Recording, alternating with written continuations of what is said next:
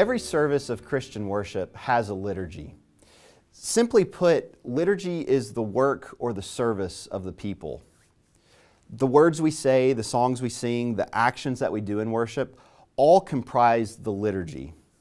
Whether we find ourselves in a low church setting or in a high formalized church setting, it, it, it's important to remember that there is a liturgy present within the church. It's also important to consider what the liturgical elements are in our worship services. Because liturgy both acknowledges and measures the truth of the Christian faith.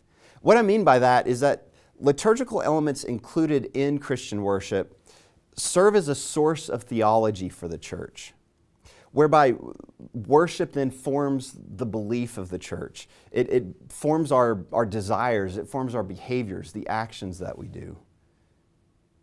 Historically, this idea of worship as, as formative to our belief has been known through the saying lex orandi, lex credendi, or the law of prayer is the law of belief. Worship shapes our belief. As we learn to pray, as we learn to worship, we also learn about God. We learn about the world and we learn about ourselves. I would add to this idea, though, of, of lex orandi, lex credendi, that there's a, a third part, which is lex vivendi, or the law of prayer is the law of belief, which is also the law of life. Um, to put it another way, um, worship shapes both life and, and belief, or, or, or, the, the prayers that we pray, are formative to our lives as Christians as much as they're formative to our belief as Christians. So there's an important, form, there's an important formational value to worship. There's an important formational value to how the liturgy helps the church know what it believes, but also know um, how to live as the church. The hymns and the choruses that we sing, the scriptures, that we read together, the, the creeds that we recite, the prayers that are prayed, the confessions that we make, the sermons that are given, our participation in the Eucharist, all of these things serve as a source of theology for the church. So then we must ask ourselves what theological content does each action of worship provide for the church? What does it add to worship? And likewise, when certain theological content is absent, what um, elements are missing? Um, if, if, we start to, to, to, uh, to, to, take away certain actions of liturgy or certain um, aspects of liturgy, what then theologically becomes missing in our churches? Because liturgy in worship makes a claim about God. It, it, it makes claims about God's character. It makes claims about God's nature. Um, it remembers and recites the story of God. It proclaims his mighty acts of salvation. It anticipates the promises that God has for the future of the world.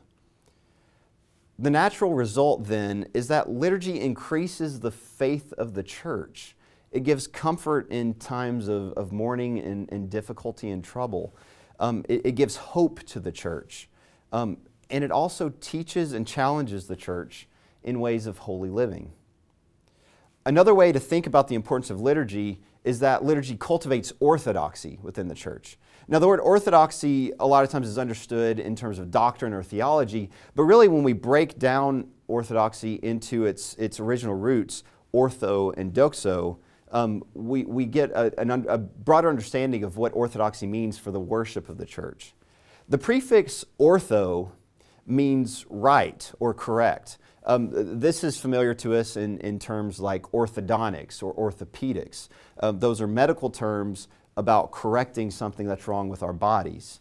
Um, so ortho has this, this idea of correction or rightness to it.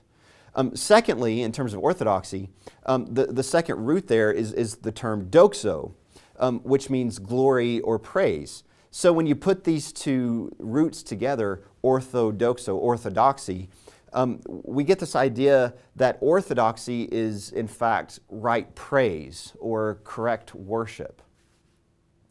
And that is the purpose of liturgy, is to help us praise God rightfully, um, to give correct praise to God, um, that our worship might be right before God. And, and so that's what we're seeking to do. The liturgy is seeking to cultivate orthodoxy within the church. And so, again, it's, it's important for us to remember that every service of worship has a liturgy. Whether the liturgy is highly structured and formal, or whether it's more informal and spontaneous, the words and the actions that we, that we do, the words that we say, the actions that we do in worship, are formative to the church. Since the liturgy of worship serves, serves as a source of theology for the church, we have to realize that no matter how formal or informal it is, it must be both biblically and historically grounded. When we begin to substitute or eliminate creedal and historical elements of worship, we begin to change that source of theology. And then um, we, we are failing to worship God in His entirety, or we're failing to correctly worship God, to worship God in orthodox ways. When worship isn't based on biblical and historical truths of the Christian faith, the worship of the, of the church often then begins to draw from um, alternative sources um, rather than those, those, those orthodox sources. Um, and as, as, as worship draws from alternative sources, it then begins to change its source of theology. More often than not, it turns towards culturally based liturgies rather than um, the historically and biblically based liturgies. Images and symbols in our songs and our sermons and our worship space then are, are primarily drawn um, from, from things like entertainment media rather than from Scripture itself. Um, historic Christianity is set aside for the sake of innovation and progress. Um, and as a result, the unique and distinct voice known in the church's liturgy is, is lost, and identification of the Christian church really shifts from being um, identified primarily in the kingdom of God and more towards a cultural imitation. Um, rather than the church helping the, rather than, sorry, rather than liturgy helping the church um, meaningfully exegete and engage culture, instead, worship becomes um, one more thing competing for the attention of culture. And the focus of, of worship shifts from this God oriented prayer being offered from the congregation um, uh, to God um, and, and, more of a human orientation that seeks personal or individual satisfaction. Um, in his book, Who Gets to Narrate the World, Robert Webber states that much of worship in the 21st century has, has really become this entertaining program that is trying to present Jesus in a winsome way to the culture. Um, as a result, worship becomes more focused upon personal appeal um, or attraction. Um, and, and it falls victim to these cultural liturgies. It, it, falls victim to bringing in these elements of culture and, and, and, trying to look a lot more like the culture and, and entertain people than it does in trying to meaningfully engage people and inform people in holy ways.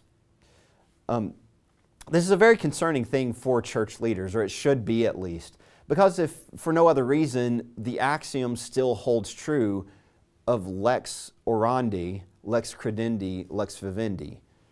The way of prayer, the law of prayer, is the, the way of belief, which is the way of life. Worship forms and shapes our belief and our living. So, if we're more culturally formed, we're going to find ourselves looking a whole lot more like the culture than we are in any, any um, biblical and historical patterns of the Christian faith.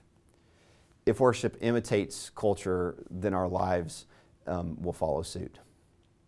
Of course, worship is not the only place in the church where formation occurs, but it is a very important one. Uh, the sole purpose of worship is not uh, spiritual formation, but that doesn't give us reason to ignore the fact that any service of worship is formative.